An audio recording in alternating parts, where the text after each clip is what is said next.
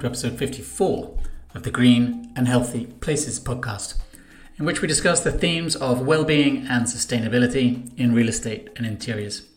I'm your host, Matt Morley, founder of Biofilico, a healthy buildings consultancy based in Barcelona and London. In this, in this episode, I'm in Essex, to the east of London, talking to Dr. Mike Rogerson of the University of Essex. Mike has a PhD in sports and exercise science his research interests include the links between exercise, the environment, and well being, as well as what is known as green exercise, that involves an element of nature combined with physical activity. We collaborated together back in 2017 on a research study into the benefits of biophilic design in a gym environment, exploring the additional mental health benefits of training in that type of nature inspired indoor environment. The link to that study will be in the show notes. In this discussion, though, we're looking at a slightly wider range of topics, including green care and the benefits of nature exposure for seniors in care homes, different types of natural settings and how they can impact our mental well being, social exercise versus solo exercise, and of course, more on the green exercise theme. Mike has a conspicuously well trained mind. He's able to handle multiple threads in an argument simultaneously, seamlessly nudging various arguments forward piece by piece, making it, I believe, a remarkably easy conversation to follow despite the academic depth and obvious rigour that lies behind his thoughts. If you enjoyed the show, do hit like or subscribe. My contact details are in the show notes too. Now here's Dr. Mike Rogerson. Mike, thank you for joining us on the podcast. I'd really like to establish the scene, if you like, with uh, a little bit of background on your connection to nature. How did that become part of your career within the sports and exercise science space? Uh, yeah, good good place to start, I guess. Um, so, so first of all, I've always been not extremely so, but like an outdoors um, appreciator, an outdoors kind of person. I spent a lot of outdoor time uh, as a, as a child, just with friends at the local park. To be honest, so I say not nothing too extreme. But then, um, in terms of my, my professional um, nature connection, my my undergraduate dissertation during my my first uh, degree in, in sports and exercise sciences um, focused on what was at the time very new uh, strand of research called green exercise. Uh, so I, I did the project it sounded interesting to me, and then through the process of doing it, I um, had my own uh, kind of methodological and um, research-related thoughts about it. Um, so so that sparked my interest, and then when I decided uh, after a few years after university, when I've been living in London and a few other places doing various things, uh, came back round to it and um, decided I wanted to do a master's in psychology because I was interested in that kind of stuff, but always with an eye on returning at some point to to address the issues I thought there were with the green exercise kind of research area. So so that's how my professional uh, nature connection kind of got started. Okay, so let's loop back around to the, the green exercise bit. I wanted to lay a baseline in terms of the benefits and the why. And I think perhaps the route in for that could be the concept of green care, which is arguably perhaps more extreme in a sense, but also if you're able to make an impact there, uh, how interesting. Uh, that the idea of a dose of vitamin nature for people, for example, living with dementia could uh, genuinely improve their, their quality of life. So I'm wondering if you could just talk to us a little bit about that and also considering things like, you know, whether there are certain ages where nature exposure can can be more or less beneficial. Like, is it perhaps, mm. you know, can you get more from it if you're as a kid uh, or if you're at the later phases of life, or do you see it as very much a universal thing?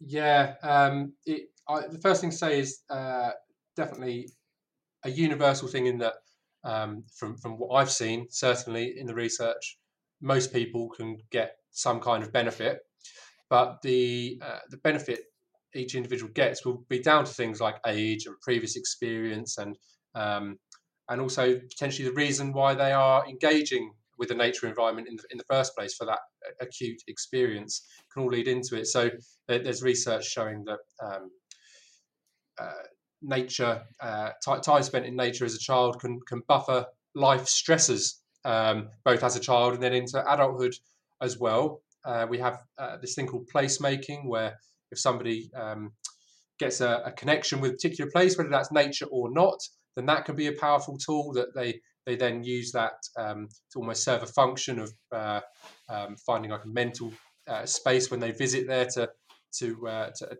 address problems they might be having and, and feel restored. And of course, then there's theoretical reasons why a nature environment might be additionally useful if you do pick a nature environment as the place to make.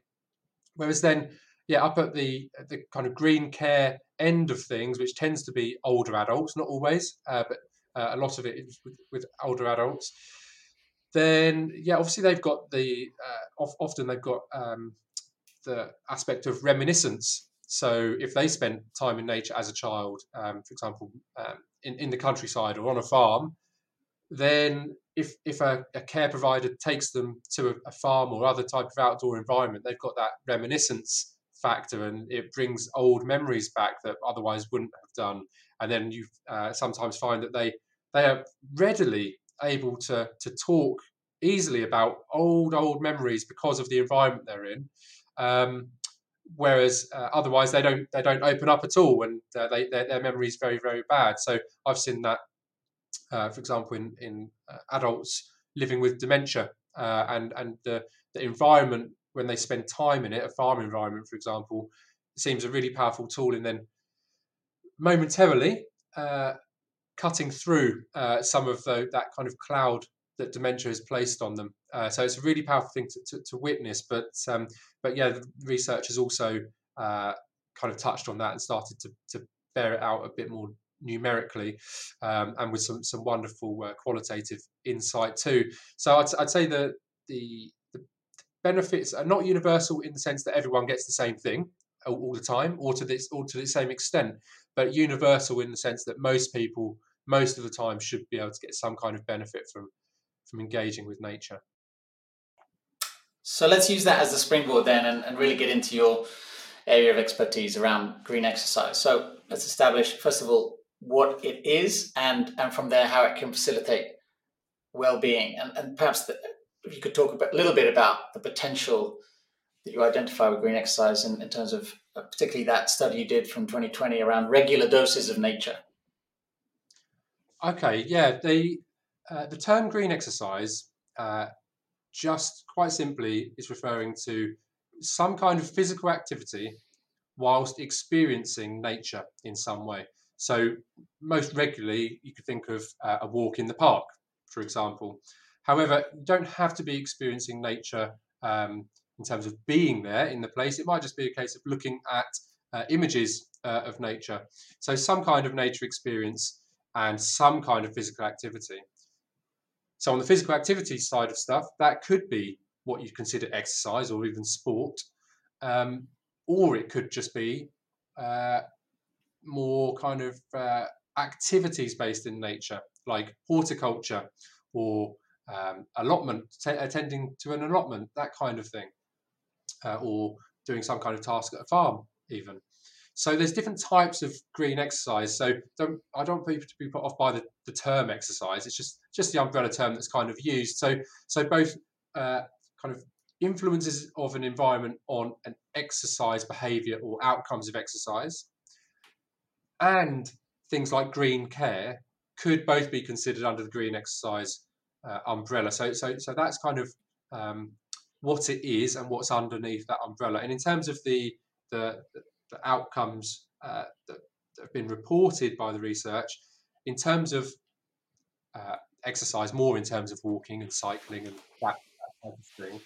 Uh, the classic findings are exercise improves uh, your your psychological well-being in, in the, in the short and the longer uh, term, but uh, exercise in in nature might offer additional boosts to that. So even bigger improvements in mood or self esteem or uh, restored levels of attention, that kind of thing.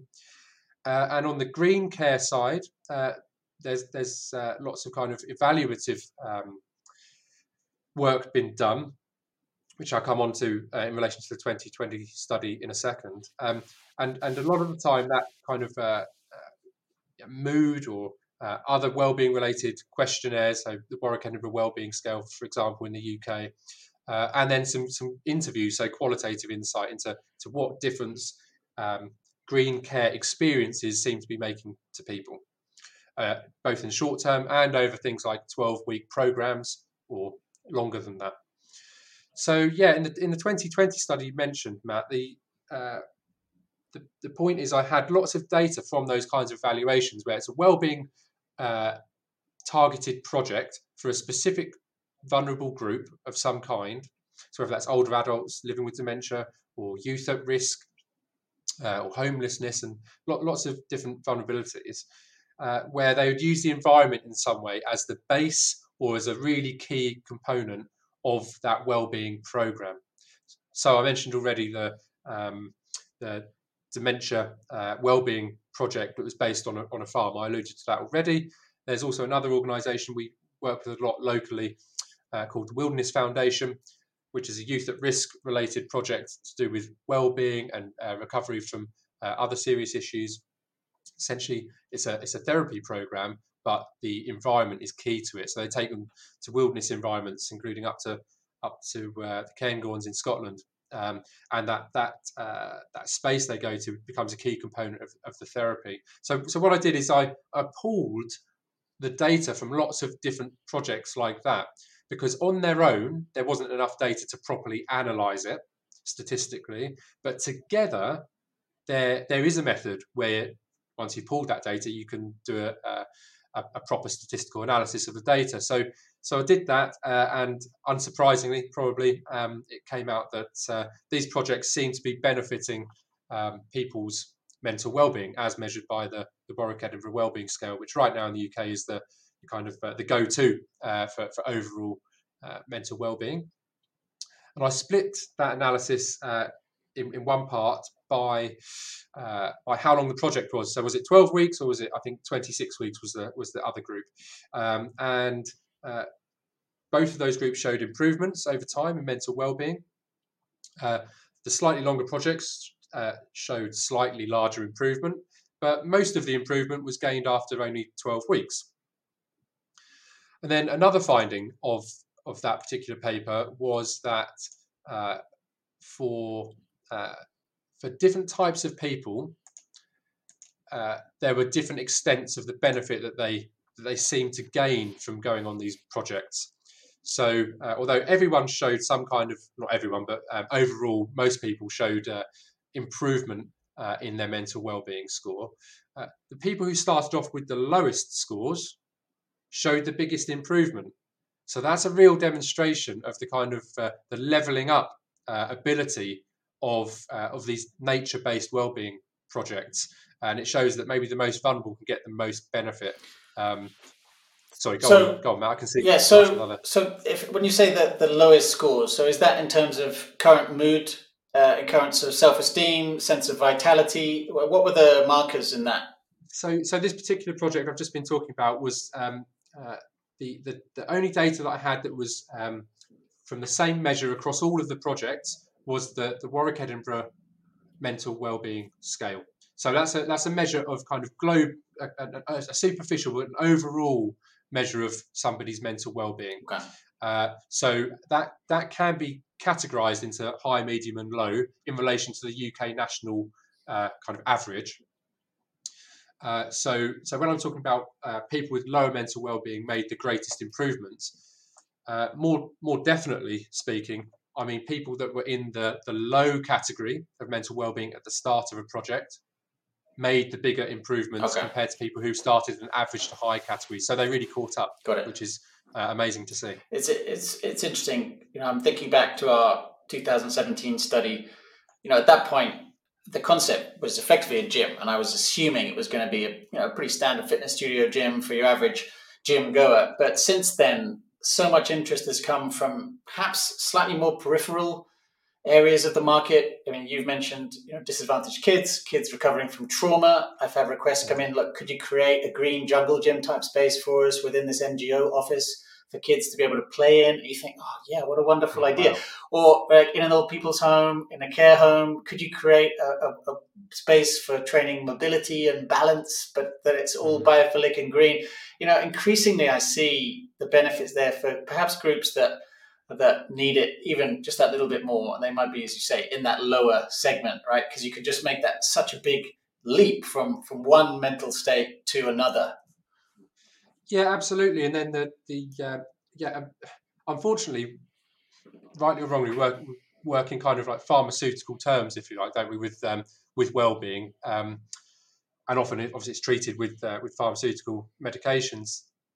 And in that kind of language, if we're talking about where's the biggest bang for our buck, it's it's with the people who will make the greatest improvements and have have the uh, the most catching up to do, if you like, in that sense. So uh, so yeah, I, I think it's um, that's uh, in, in, terms of the research pointing towards that, which previous research um, of other types has done. So there was um, a, a, study um, by a researcher uh, uh, by the surname Mitchell uh, up in Scotland who, who, who showed a number of years ago that um, access to green space can um, uh, can essentially lessen the uh, socio-economic disadvantage on uh, on people's mental health.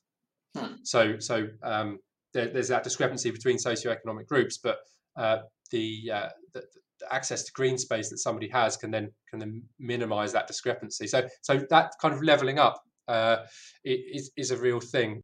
The other area where I'm now seeing some interest is arguably in the very highest upper percentile, where they're just trying to like in a a, a wellness center in a in a you know, fairly prestigious corner of, of London, for example, where they're just trying to squeeze every last drop of wellness and, and, and well-being and happiness and, and mood enhancing benefits from a space. So you're already going in, having a spa treatment, and they're like, okay, but if we layer in biophilic design and we bring the outside world in and we bring in some nature to this space, can we get a little bit more bang for our buck? So it's interesting. In a sense, the market bifurcates and sort of splits in two. I think perhaps the you know, arguably the area in the middle is perhaps the, the area where you don't want to be. I think it's perhaps, if anything, uh, either in the slightly sort of disadvantaged area or in the area where there's there's more budget and there's um, mm-hmm. more interest in just getting every last drop of wellness. But it does raise the question then of like, what type of of nature or natural settings we're talking about. You know, I might, in my mind, you know, we often did things along the green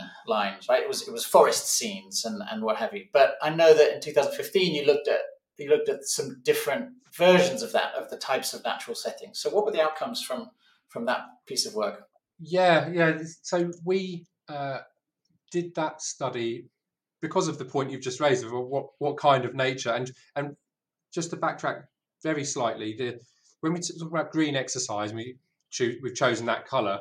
I mean, you could hmm. argue it's because because uh, we coined the term in the UK here at University of Essex, and uh, and nature to us looks largely green in colour. However, when we're talking about green exercise, that that really the, the word green pertains to, to nature. It like it, we, we could have chosen another colour, you know, and there, there is indeed a, a, blue exercise group that has a very similar idea, but focuses more predominantly on on water. Um, you go to Australia and there's much more orange in in nature environment. So uh, so yeah, green, green is is really pertaining to that. Um, so we uh, we looked at uh, just looking at real green exercise happening in the real world, which uh, a popular example of that is now park run uh, events. So a, a 5k run or walk, however you want to do it, in a local park. Uh, so uh, I selected four different park run events, uh, which varied in terms of the amount of water they had, and indeed varied in predominantly the kind of environment it was. So whether it's grasslands or a heritage site, a park built around uh, Colchester Castle or along a beach, uh, just to see do we get different findings from different green exercise environments. Uh, and I guess positively, the, the answer was no, not really. Um, good. Pe- pe- Problem yeah, solved. Exactly. Problem solved. Yeah. It's all good. It's all good. so, so that, that was the kind of the short answer. Um, and then uh, to go beyond that, uh, we we measured a bunch of uh, factors about individuals, so age, gender, uh, about their um, about their exercise they did. So how fast did they run the 5k park run event and, and things like that. And then stuff about the environment as well. So was it cloudy? Was it raining? Hmm. Um, and obviously the fact they were for very different types of environments. Uh, so to see how much of the benefit, the psychological benefits of exercise that we measured, which was self-esteem, mood, and perceived stress, could be explained by those factors we measured.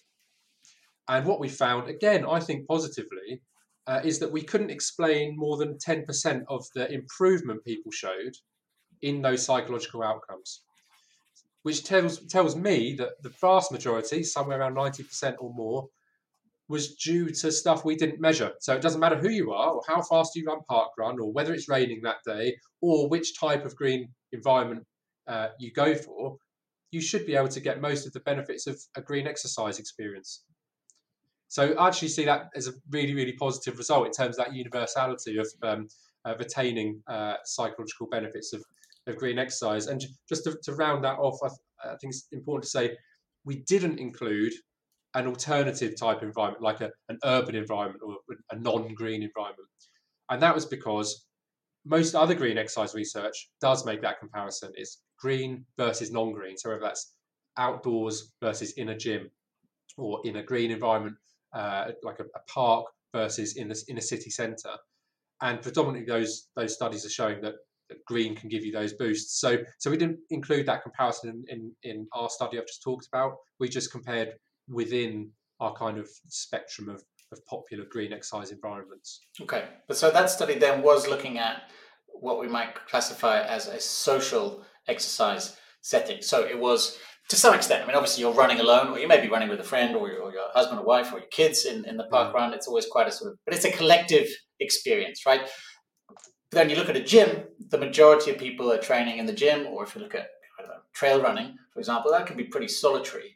And there can yeah. be beauty in that too. I, I find certainly that something about that that connection with nature and having the time to think and reflect and or, or, listen to audiobooks or whatever it is that you do is, is part of the experience but i know that you've also looked at this in a much more rigorous and scientific way in the past and i wondered how you what the outcomes were from that process of looking at group versus lone green exercise participation so yeah we we got people to uh, do a typical green exercise experience so um, uh, a jog around uh, the, the, kind of green space on our university campus, actually, in, in, this case. And they did that either on their own or as, as part of a group.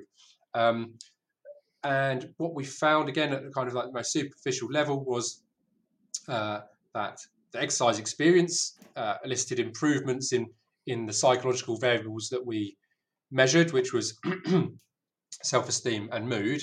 Uh, and also seemed to increase people's um, reported level of, of connection to nature in both conditions, which is mm-hmm. unsurprising because mm. it was in the same green space each time. But we didn't find a difference in those psychological outcomes between our two groups or two conditions. So doing it on your own versus doing it with other people. So although uh, superficially that, that suggests it, it, doesn't make any difference whether you do it on your own or, or with others, um, just from that study alone, it, it, doesn't really tell us about the p- potential nuances. So for example, when you're doing green exercise on your own, you might be more uh, uh, more frequently attending to the environment, so focusing on on a tree blowing in the wind, for example, that kind of thing. Whereas when you're doing a social experience, you might not notice that as much, but you might get alternative benefits to those psychological outcomes from having a conversation and enjoying the social interaction. So we don't really know whether the, the, the social setting makes no difference to uh, the, the, the, influence of green on you, the influence of the environment, or whether uh, it just kind of diminishes that and gives you a different benefit instead, which is more of a uh, come, comes from that social experience. So, so it kind of raises more questions than it than it answers.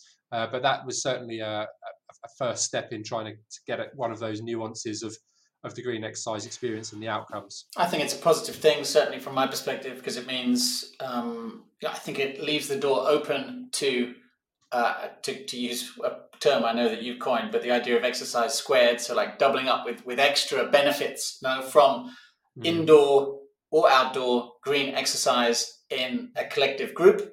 So whether it's CrossFit or HIIT training, whatever it might be, but equally, if it's a one-on-one session and you're in a green exercise environment, you can still get similar type benefits. So I think it's not yeah. closing anything. It's it's sort of uh, it's allowing opportunities for, for all kinds of goodness, maybe with some distinctions between the type of, of uh, hormone releases that we're getting, the ones that we're getting from interconnection with other people and that yeah. social engagement versus, as you say, just yeah, breathing in all those phytoncides in the forest and breathing fresh air and sort of connecting with nature. It's slightly different, but still about yeah. goodness, right? But I think I often come to this philosophical point uh, when it comes to research findings, and um, the, the point is sometimes does it matter how it works or does it matter that it works? Hmm. And and for uh, most people, most of the time, I think it's the latter.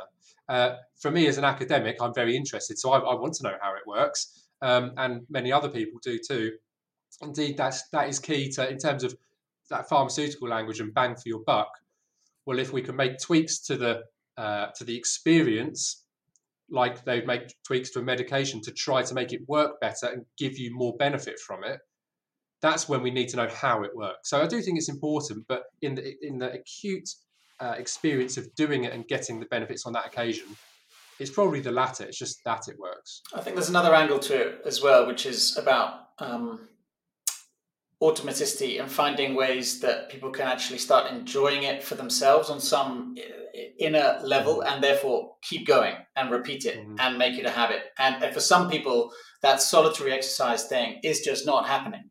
It's just mm-hmm. not in their psyche to get out of bed at six in the morning and hit the workout and reach those peaks. But but if there's a group of people or your best buddy around the corner waiting for you on the corner of the park, then then you're good. And you know you have to it has to adapt. I think that's the positive message that I take from what you're saying is that you know exercise is very personal, I think. And for some people, it is a solitary experience, and it's just you go deep into the cave and you you, you knock it out and you get the workout yeah. done. And other people, they need that interaction and they need accountability and so on and so forth. What you're saying is green exercise works in both cases.